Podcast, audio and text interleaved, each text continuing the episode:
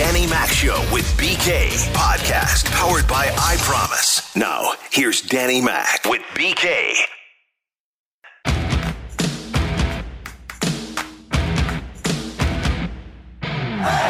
Tuesday edition of the Danny Mac Show with BK. Tanner is with us as well, and welcome into the program. Ryan Ludwick is coming up, and we'll visit with the former Cardinal All Star. Looking forward to that. This time last year, Ryan was down in spring training with a lot of former Cardinals. Uh, just kind of helping out with the core group that they have and working with young players. Unfortunately, this year, can't do it. And a lot of teams are facing that too. You can't bring the Hall of Famers in. You can't do a lot of different things in spring training. But the bottom line, BK, is good morning, and we do have baseball, and we talk about it every day. So that's Absolutely. a good thing. That's how we do it here in St. Louis, Dan. And one of the things that I loved, and obviously it was under unfortunate circumstances, but we had the opportunity to talk to John Mozeliak after the passing of Bob Gibson and Lou Brock. And he spoke to what those two meant to the Cardinal way, if you will. And he said that was part of their secret sauce. Part of the secret sauce was guys like Gibby and Lou Brock and Ryan Ludwick and Edmonds and all of these guys coming back down to Jupiter and just, you know, like they were their peers, speaking with the current players, giving them a few pointers, giving them tips here and there. And I mean, it, for a guy like Nolan Arenado in particular, who I know respects the history of this game, having those guys around this offseason would have been spectacular, but we have plenty of years to come for him to be able to do that. Good example would be Bruce Sutter, who sometimes will go down to spring training, and he forged a friendship with Jason Motte that is carried over, and they are very, very close. I think it all started when Bruce was at a postseason game to throw out a first pitch. And they had been acquaintances down in spring training and whatnot because Bruce will go hang out in the bullpen just shoot the bull. Sure. You know, and if When you're so- when you're him, you can do that. Right. And so if somebody wants to come up and ask him a question, they're more than happy to help. And that goes with Ozzie and some of the others that go down there as well. And so those two became really close to the point that Jason Motte named his kid Sutter. Really? Yeah. That's amazing. Yeah. So, I mean, those things happen organically when you're around all the time. And I mean, hell, you, you walk out of the clubhouse down in spring training and you can walk on Ozzie Smith Field. Well, there's a reason they call it Ozzie Smith Field because he's the best defender maybe this organization's ever had. And it's an infield, and those guys are working out at Ozzie Smith Field. And there he is working on your footwork and your throwing and your positioning.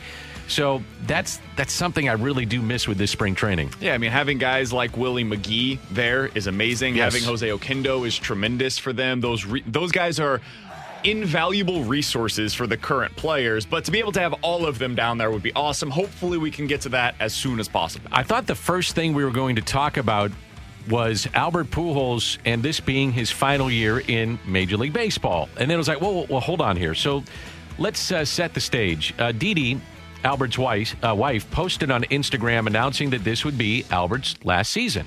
And this is the only way to take it. That's how I took it. Everybody across the country took it this way. Quote, today's the first day of the last season of one of the most remarkable careers in sports, exclamation point. I'm talking about my husband, Albert Pujols, who since the time he was a child would eat, sleep, and breathe this sport. I've had the privilege to walk out 23 years of this baseball journey, and it is with such a full heart that I speak a blessing over him as he finishes this good race. Okay, so you're thinking, all right, that's the official announcement. He's in the final year of his contract. At least that's how I took it. I'm like, oh, okay, he's going to retire. Then she would later change the post and oh, add, but wait, Yes, there's more. There's more.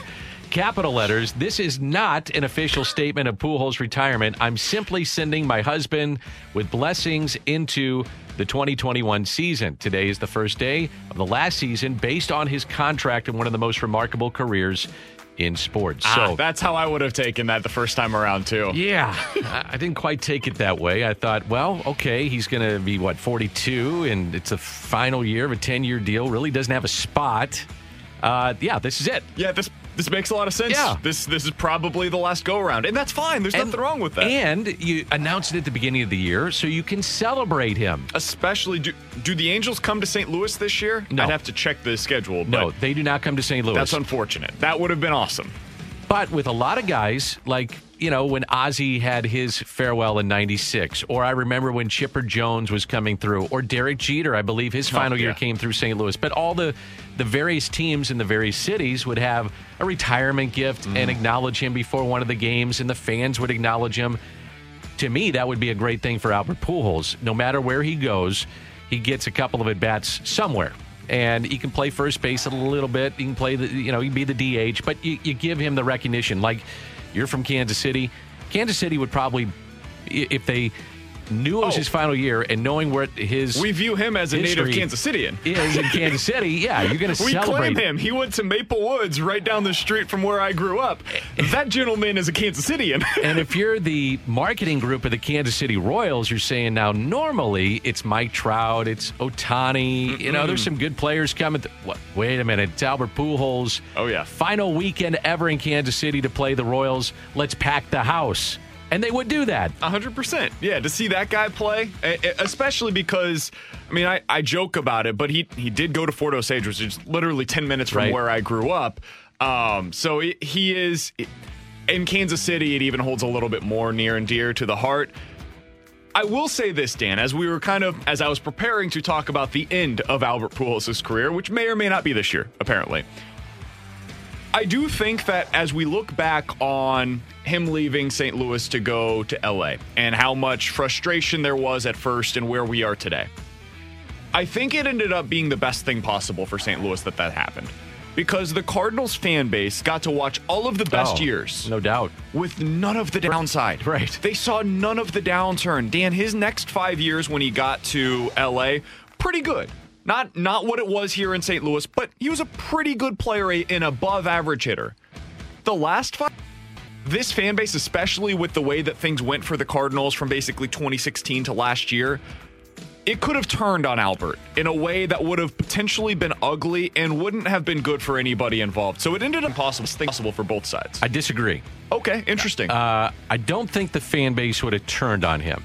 Never. I don't think that ever would have happened. I think they would have looked at it and said, here's an aging superstar, but he's our superstar. And you got to remember, I think they would have resented the fact that he was taking up $30 million.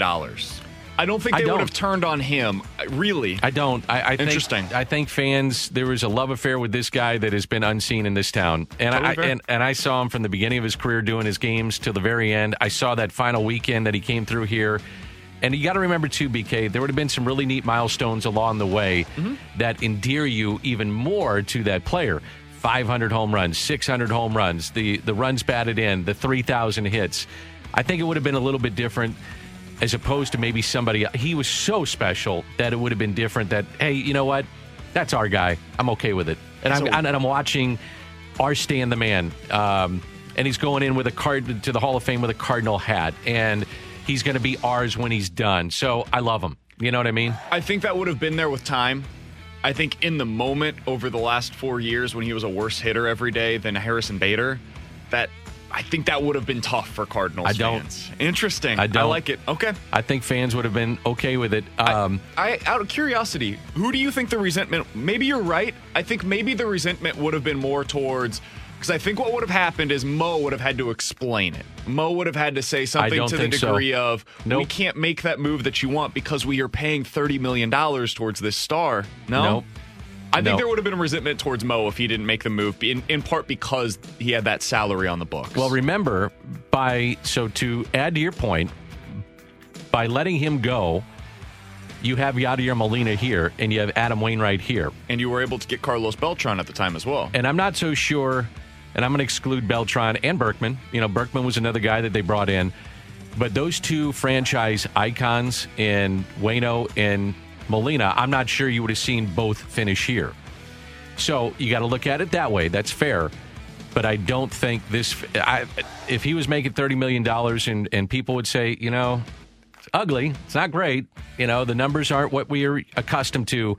But he's given us so much that I'm okay with it because he's our guy and he finishes here. So I disagree with you. Interesting. Yeah. I, I I want to agree with you. I I, I want to have that Pollyanna view of it, but five years is a long time what? to be a 25 20 percent below league average hitter. We're talking about one of the greatest players, though, in the history of baseball. I think people would have still viewed him that way, and they would have appreciated everything he did for this organization.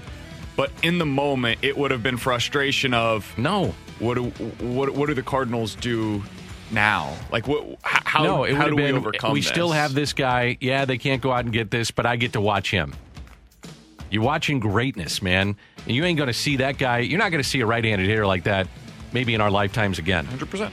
in in this town. Now there may be other players that come along, but the chances you get a right-handed hitter like that that is that good, man. So do you few think and far between? If we, uh, I'll I'll put this on on my Twitter account. I'll, I'll ask it on a poll. If the, if the Cardinals could do it over, do you think the majority of the Cardinals fan base would prefer that they would have re-signed Albert Pujols? I, I'm not sure. I, I think the the one thing that you have to remember is that they went to a World Series, you know, and, and they were winning. After 2011, that team all of a sudden had an influx of really good pitching, whether it was Carlos Martinez, Lance Lynn, uh, Trevor Rosenthal was coming. I mean, they had some really good players, and they, you know, they supplemented the roster with, as we talked about, Beltran and Berkman. Um, 2012, you're one double play away from going to the World Series again on a misthrow. 2013, you, you go to the World Series. 14 and 15 are postseason teams. Um, I, I just, I think this fan base loved him so much and still does and appreciates him so much. And yeah, you're going to have your occasional fan that I'm just speaking about what I think is the majority. There are fans out there that say, hey, the heck with it, and they agree with you. But I think the majority of fans are saying, I, I would love to be watching him every day this year. If this is his final year, I want to see it. I would love to see if there is a DH this year and Albert puts together a solid season. Doesn't need- to be spectacular, but a solid year where he's kind of a league average or better. Sure. hitter. I would love to see him be a deadline acquisition for the Cardinals. I Oh, lo- now, would- now you're throwing out some things. I would love to see it because it, it, as long as he's performing, I think whew, to see him one last time in a Cardinal uniform, that would be special. Take a guess. So usually 70% has been typically the the war that you have to or 70 war is if you hit that milestone, you're a Hall of Famer. Or if you're right on the cusp, you're you're I mean people are taking a really hard look at you, okay? What do you think his career war is? Well, he had to be pretty close to 70 here in St. Louis for the first 10 years of his career. So I I know he's over 100. Is it like 115? He's at 100.7. Okay. I knew it was over 100. 19th best. I was looking this up. So that's 19th best among position players in the history of baseball. Saw last night Barry Bonds is at number one on that list. It's unbelievable. He was, forget it. He's in a stratosphere all his, uh, on his own. I love Ryan Spaeder because he comes up with some great numbers. So there have been 19,902 players in the history of baseball, of which 9,993 have thrown just one pitch. Albert Pujols has a hit off of over a thousand of them. Oh my God. So he has a hit of 10.6% of the people that have pitched in the That's game. That's amazing. It's unbelievable. that's like a that's it's not to the same degree, but it's almost like the Tom Brady stats that we had heard over the last few weeks, where it's like, yeah, fifty percent of the time when Tom Brady plays a season, he finishes it winning the uh, the Super Bowl. It's, amazing. unbelievable. We'll talk to uh, Ryan Ludwick coming up. Also, get to some of the news of the day down in Jupiter, Florida. This is the Danny Mac Show with BK, the podcast powered by I Promise.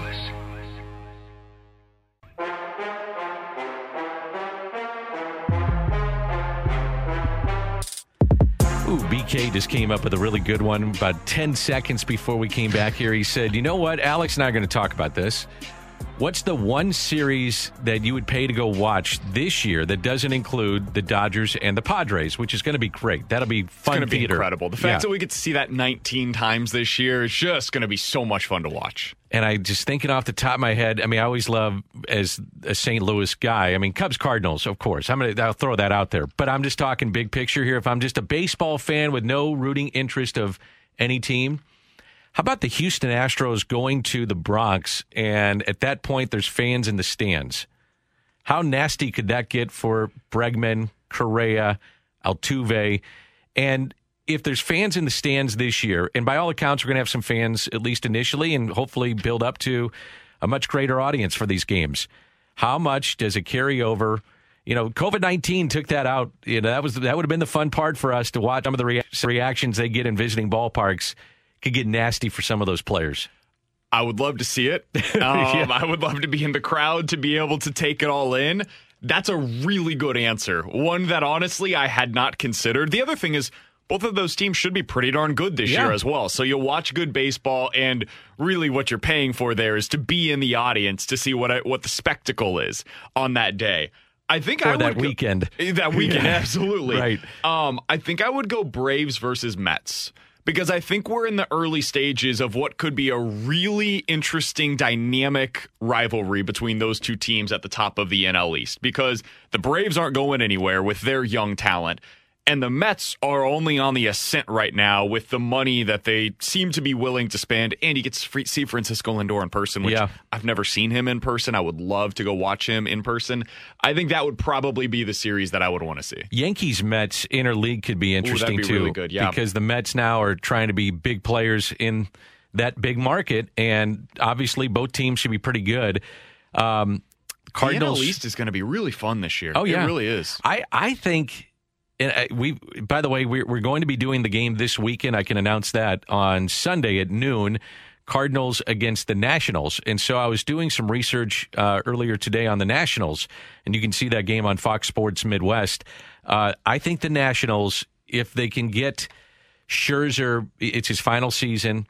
You know, last year, by the way, was the first time he did not have a Cy Young vote since 2012. Really, He's been, I mean, you talk about a contract that has worked. It, it, that's been fabulous. which but is rare for pitchers to have that long of a contract that actually worked out. Scherzer wasn't great last year. He still was good. Don't get me wrong. I mean, he still was top 25, top 30 in the game. But, you know, you get him back. You, you got Strasburg back after dealing with carpal tunnel syndrome. You got Juan Soto. I, that's a team that I think not enough people are paying attention to because, and you can understand why, Atlanta made it to postseason play. They re signed Ozuna. You got the Mets being big players. The Phillies get JT Realmuto and they bring him back. And kind of flying under the radar, if their pitching holds, the Washington Nationals could be fun to watch. Yeah, the thing they have is those those two big bats in the middle of the order with Soto and Turner. And that that's what everything revolves around. And it's the same reason why people right now are excited about the Braves. It's the same reason that Cardinals fans are excited about this team going into next year. You need that middle of the order to be strong. And if you've got that, everything else pivots off of those guys. And the National Nationals have that. And they have, as you said, the pitching. I think that entire division, I mean, you've got the Braves, Nationals, Mets, Phillies. I would not be surprised if any of those teams ends up winning 85 plus Yeah. And I didn't mention the the Marlins, who last year made the playoffs to the surprise don't of each and them. every one of Right. us. So that's that's easily, for my money, the most competitive division going into the season. Uh, this is interesting, too. I had this about 618 Cardinals and Colorado. So the return of Nolan Arenado to Denver. Um, and by the way, when we go to Denver, if the Rockies are not in contention, there are a ton of Cardinal fans that are there.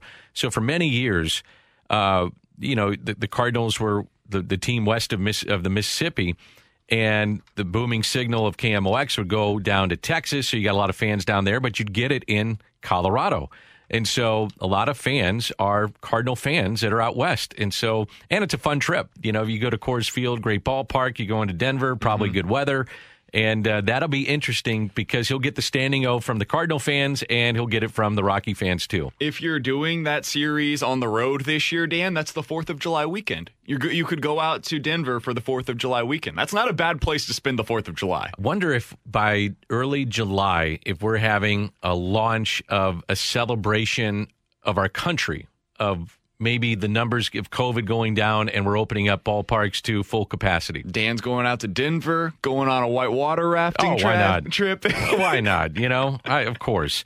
Hey, this morning, Mike Shildt talked to the media again on Zoom. He does it every day around 8 Central, 9 on the East Coast. And one of the questions that he was asked about is Matt Carpenter after the trade of Nolan Arenado. but he's embraced it completely what what uh, whatever we would like him to do, and he's he's taking ground balls at second. He'll clearly get some work at first and third and be available there. And um, you know, as far as his spring training trajectory, he'll get his at bats and he'll get some defensive work and. If Justin Williams does not make this team, and he may have a fourth option so he could go to the minor leagues, the way I look at it is that that would be your one left handed bat off the bench, potentially, if you've got your switch hitter, Dylan Carlson, playing. Um, I'm looking at Matt Carpenter being your lefty off the bench. Now, you're going to have to give Arenado some time off, too. So there's third base starts, maybe 15, 20 games. Goldie, maybe 15 or 20 games. So now you got 40 games, let's say, on the high side of starts, and Tommy Edman. And I look at Tommy Edman being uh, kind of a two way thing here. It, you know, Sosa could make the team and play shortstop, but if DeJong needs a day off, Tommy Edman shifts to short, and you've got potentially Carpenter to get some starts at second base too. So, you know, you're going to be able to get him probably what do you say, BK? 50, 60 starts, and you don't even include the DH games that you got with interleague play. So you're going to see plenty of Matt Carpenter. Yeah, maybe something like that. And also, I mean, eh, I think Mo said, mm. and you get into a situation where Tommy Edman is not, well, Matt Carpenter's going to get some opportunities where he's going to start at second base. I know defensively that is a massive downgrade going from Edman to Carpenter, but this team needs offense. And if they can find it in Matt Carpenter's bat, he's going to see some opportunities. However, if he hits the way that he has the last couple of seasons, which is also a possibility that we have to consider, he's probably not going to see a whole lot of playing time. It really does come down to whether or not he starts hitting, and especially against right handed pitching, because this team does not have many lefty bats to be able to put in that order right now. Remember watching Seung-Hwan Oh when he came to the big leagues and wound up being the closer for the Cardinals, and it was Major League Baseball's first look at him live and he dominated that first year. Second time through, there was more video out on him. Teams were accustomed to him.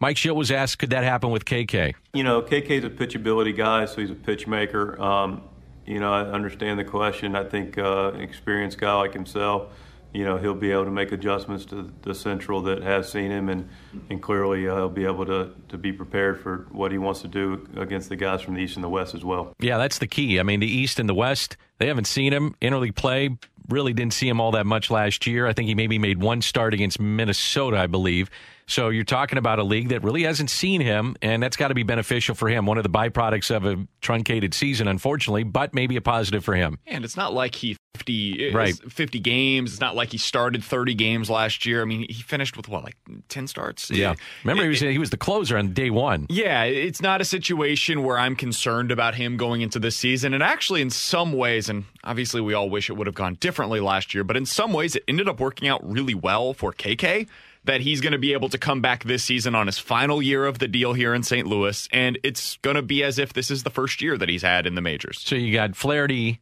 Wainwright, Mikolas, KK, no particular order, and then Carlos Martinez. I think right now the inside track, maybe John Gant. We'll talk about that later in the show. And coming up, we're going to visit with Ryan Ludwick. This is the Danny Mac Show with BK, the podcast powered by I Promise.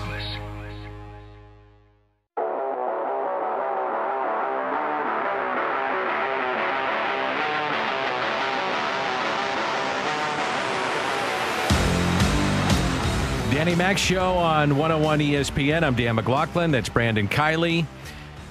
BK, did you look at that 2008 season for Ryan Ludwick? It's ridiculous. Unbelievable. I, ridiculous. I, we've done a lot of uh, statistical analysis with the whole Nolan Arenado move, and basically everything that you look at in terms of the last Cardinal to do X, Y, and Z is like Albert, Matt Holliday, and Ryan Ludwick yep. is the third name that comes into a lot of those conversations. You don't have a finer guy in our sport, one of my favorites, and that's Ryan Ludwick, who's been kind enough to join us. Luddy, how you doing, buddy?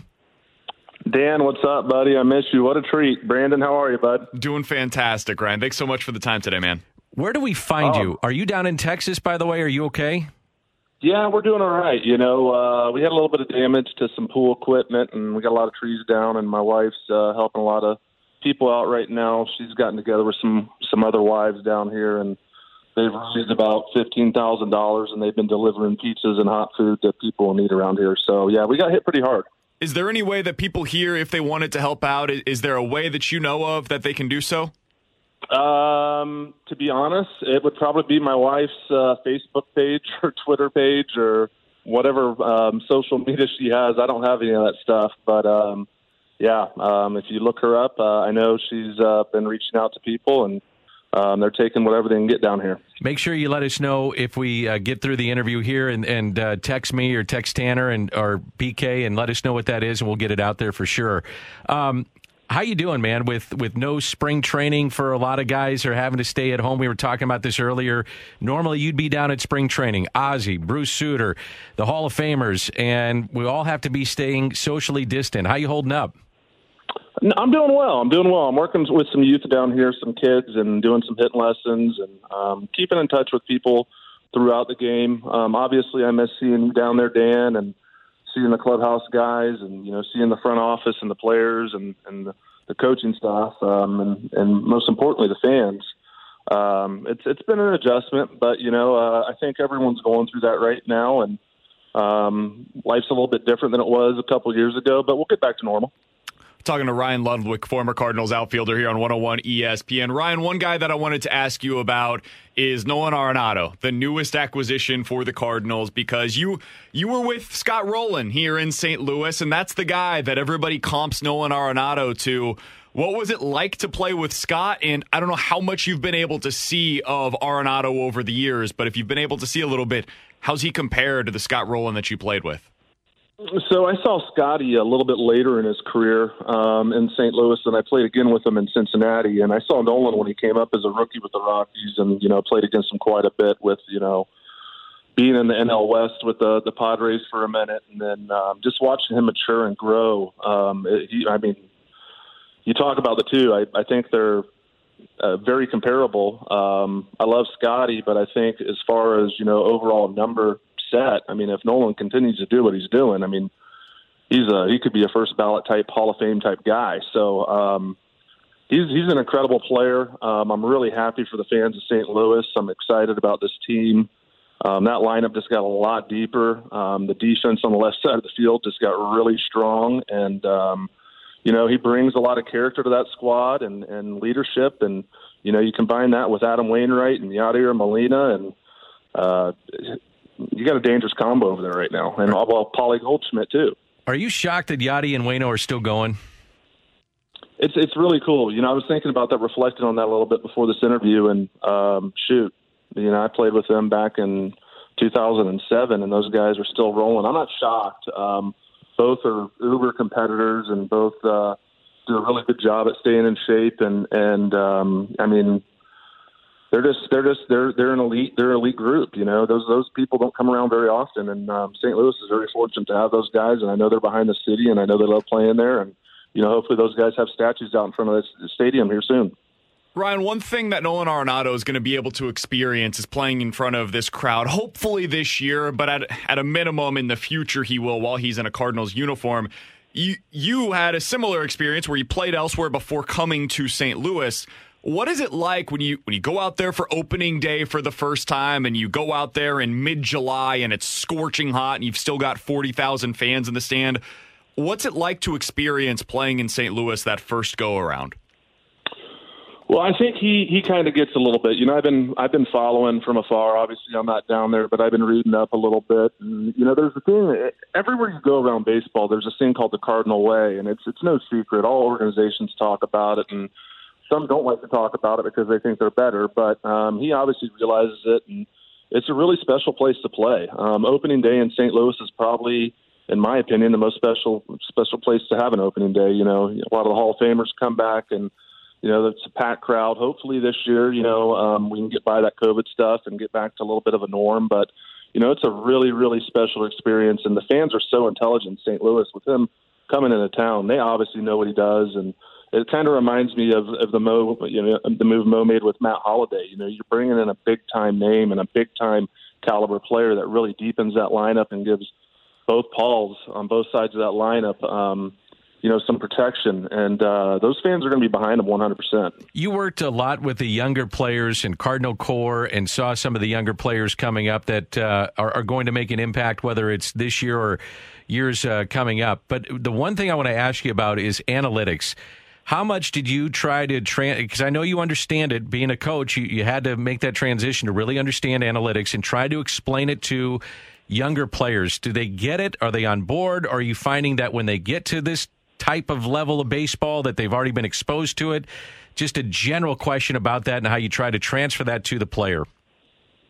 Well, I think there's pros to both sides. You know, the old school way and the analytical way. Um, as far as um, the player, you got to realize what type of player you're dealing with. Um, some players, from a hitting standpoint, obviously, I'm not a pitcher. I don't teach pitching. I don't coach pitching. But from a hitting standpoint, um, yes, I did. I did get to realize what the numbers mean and, and how to calibrate some of these these different scenarios. But you know, you take a guy for example like Tommy Edman, right? Uber intelligent guy. Um, he can really put a lot in his brain and still stay calm, if that makes sense. He Oh, doesn't yeah. get sped up, you know. And and when you're in the box and and you're in a game, things can speed up really fast when you got 45,000 people yelling at you. The game's on the line. Um, you know, you, you go back to the old school mentality of, of you know, Mark McGwire used to always talk about like one thought. You hear a lot of old school old school people think one thought, you know, and I think some kids that can't um, take the information can tend to get clogged up at times, and they get in that box and they get sped up and they think too much. And as soon as you get two and three three thoughts in your head, and you're in the batter's box, and a guy's throwing 96 with movement, with a 90 mile per hour slider and an 82 mile per hour changeup that are all dropping off the table, um, it gets pretty hard to hit. Who are some of the younger players that really caught your attention over the last couple of years? Um, and our organ, well, yeah, I, I can still, I think, call our organization because Sure. I love that city and I love the fans and I love that organ. I mean, I love everything about that that place. But, um, you know, you, you know, Dylan Carlson. Obviously, you've seen him grow up so much. Um, you know, Tommy Edman. I had him from day one. Um, you know, I like this kid Jhon Torres coming up. Nolan Gorman. How can you not like his power? Um, and, and there's just so many guys. I actually looked on the roster and I actually dealt with 16 of those guys on the 40 man coming up over the last four or five years. So, you know, I just feel honored to be part of their lives and, and um, just to get to know them and, and, you know, seeing guys like Luke Voit, you know, I had him and he's gone on and, and, you know, become a home run champion. It's just, uh, it was an honor to be part of that, that coaching staff for a little while and, and see these guys grow. And, and now you're seeing them come up to the big leagues and they're making an impact. And, and, uh, I think the city of St. Louis is in good hands right now. Ryan Ludwick is joining us here on 101 ESPN. Ryan, you mentioned the name that all of us have talked so much about, especially over the last year or so, and that's Dylan Carlson. Uh, we saw the, the struggles at the beginning and then the successes at the end of the year for Carlson. What does he need to do to make sure that we see more of what we saw at the end of last season? What were kind of some of the adjustments that you may have seen? What what do we need to see from him going into this upcoming year? Um, I think one is stay out of his way. Um, if you if you kind of follow his career, um, he's a coach's son, high draft pick, uh, which comes with a lot of pressure. Um, he's an extremely hard worker. He's uber athletic. He's a switch-handed. Uh, he hits from both sides of the plate. Um, he can run. Um, he's had struggles in the minor leagues, and he always bounces back. You know, he's a guy that can make adjustments on his own, and I think he's one of those guys that just has to grind through it, and that's what he is. He's a grinder. He's a hard-nosed player, and you know he's going to fight. There's no doubt about it. He's got a lot of fight in him, and um, he's. I, I really think he's going to be a really, really good player. Um, but you know, sometimes it takes a little time to adjust. You know, I mean, from level to level, and especially at the big league level. I mean, that's the best of the best. But um, he's he's he's going to be a good one. What did you think of Tony getting back in the dugout with the White Sox? I actually texted him, congratulated him. Um, you know, it's an interesting little, you know, it's an interesting dynamic. You know, he's he's obviously older, and they got a really young ball club over there. And when you look at the game and the way it's changed, and you know, it's a lot more flamboyant, and um, there's a lot more um, energy with the young players as opposed to, I would say, in the maybe late 90s, uh, early 2000s. Um, it was more baseball and hard nosed, and now it's become a lot more exciting, and they're trying to make it energetic. And these young kids are having a lot of fun jumping around and high fiving and bat tossing and doing all this stuff. So I think that might be a small adjustment for Tony because Tony's you know all business, but um, I wouldn't put it past him to to be a winner. He's been a winner his whole life, so um, I think it's a pretty good hire. One of the other big news stories this week, Ryan, he spent a little bit of time out in San Diego, and they kept their young star Fernando Tatis Jr. for the next 14 years and more than $300 million. What was your reaction whenever you saw that story that he was going to be staying out in San Diego for that amount of time? Uh, great player, but 14 years um, from a business standpoint scares me a little bit, you know. Um, but there's no doubt about it. The guy's uber talented, and um, when you watch him play over the last year and a half, um, he definitely shows signs of being like possibly the best player in all of baseball. So, um, you know, it's a risk risk reward type deal. Um, you know, if he stays healthy, there's no doubt in my mind that he's going to be one of the top five players in baseball for a long time. But you know, obviously, 14 years is a long time. It's a lot of money, but you know, I love his comments about you know wanting to stay in one uniform his whole life and have a statue out in front of the stadium.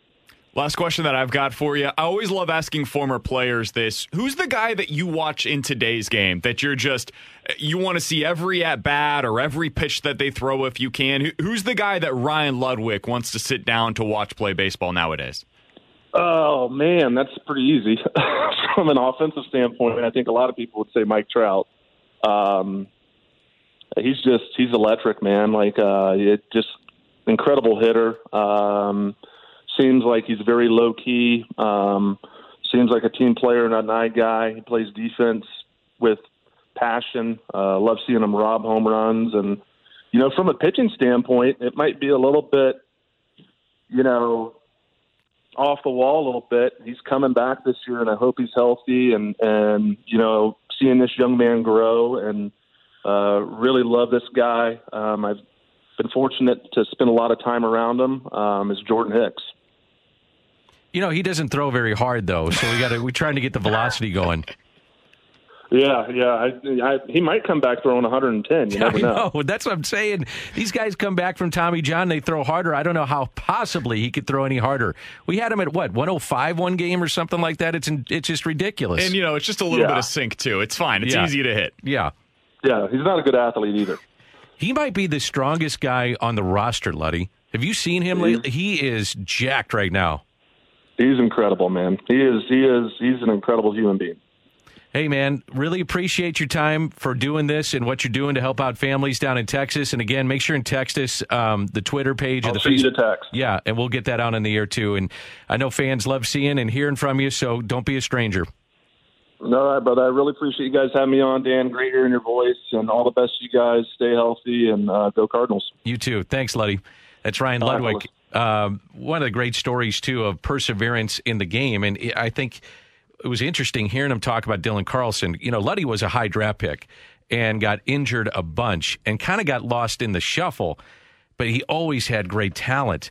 And the Cardinals took a chance, gambled, one of those guys that kind of flew under the radar and got a chance and made the most of it. And you you pull for guys like that that are good people in the game. So he's he's one of the best. I mean, you look back at his time in St. Louis, Dan, a hell of a hitter. Oh, I mean, yeah. just a, a, tremendous hitter and was uber successful while he was here.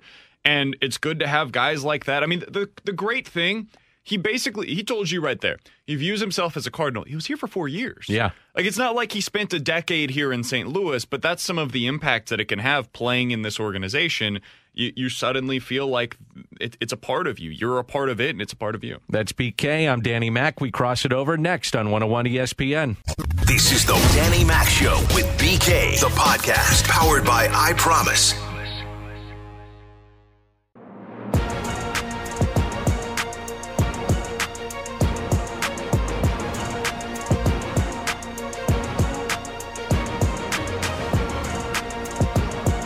Awesome to visit with Ryan Ludwick. Tanner, always great job lining up some great guests. Uh, a lot of response in the text line, how many people enjoyed watching him play, albeit brief, as you mentioned, only four years. But man, some of the impacts that guys make in a brief amount of time, you just remember good players and good well, guys. Larry Walker, Carlos Beltran, you look back at those as well. Larry just a Walker was years. a year and a half. Yeah.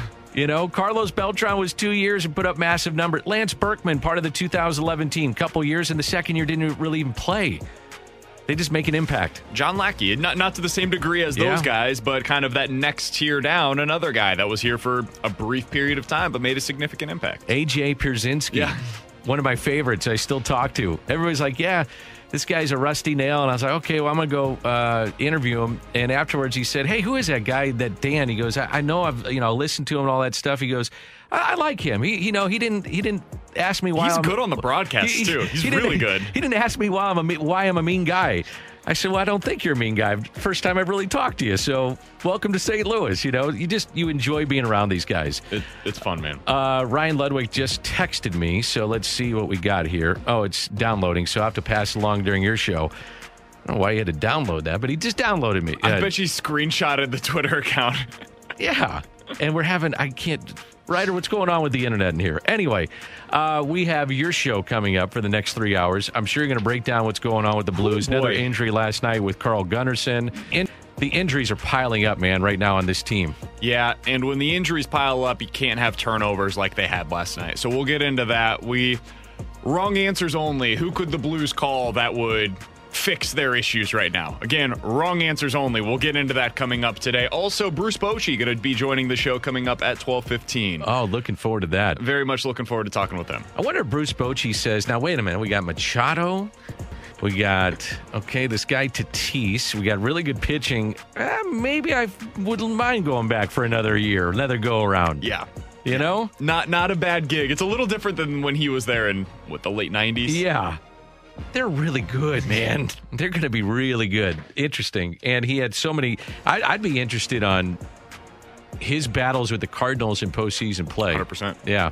One of the great Want to look managers. into that. Want to ask him about Tony getting back into Yeah. it, and want to ask him about. I mean, the the number of times that he's gone up against Nolan Arenado, he's seen him as as much as anybody in baseball. So I, I would love to ask him about what the Cardinals are getting in Arenado. Okay, you know I'm kind of sick on baseball, right? Not in a good way. I'm a, I just love baseball. So last night I went back and I started looking at Nolan Arenado's greatest plays. That's how weird I am. I mean, you'd think I have more to do in my life, but he made a play in San Francisco that might be the best uh, that he made ever, which was uh, going towards the sidewall and the, the tarp was there and he goes Oh, full yeah. speed into the tarp. That was in San Francisco. Okay. It's I'll one of the great plays that. that. I've ever seen. That one, and then his his game on Father's Day in Colorado. Yes. Those two, just whew. Yeah, pretty good. This is fun, BK. Our thanks to Ryan Ludwick. You're coming up with Alex Tanner. Great job. By the way, tomorrow Rick Horton will check in from Jupiter, Florida, and we'll talk to you tomorrow at 10 on 101 ESPN. Listening to Danny Mac Show with BK, the podcast powered by I Promise.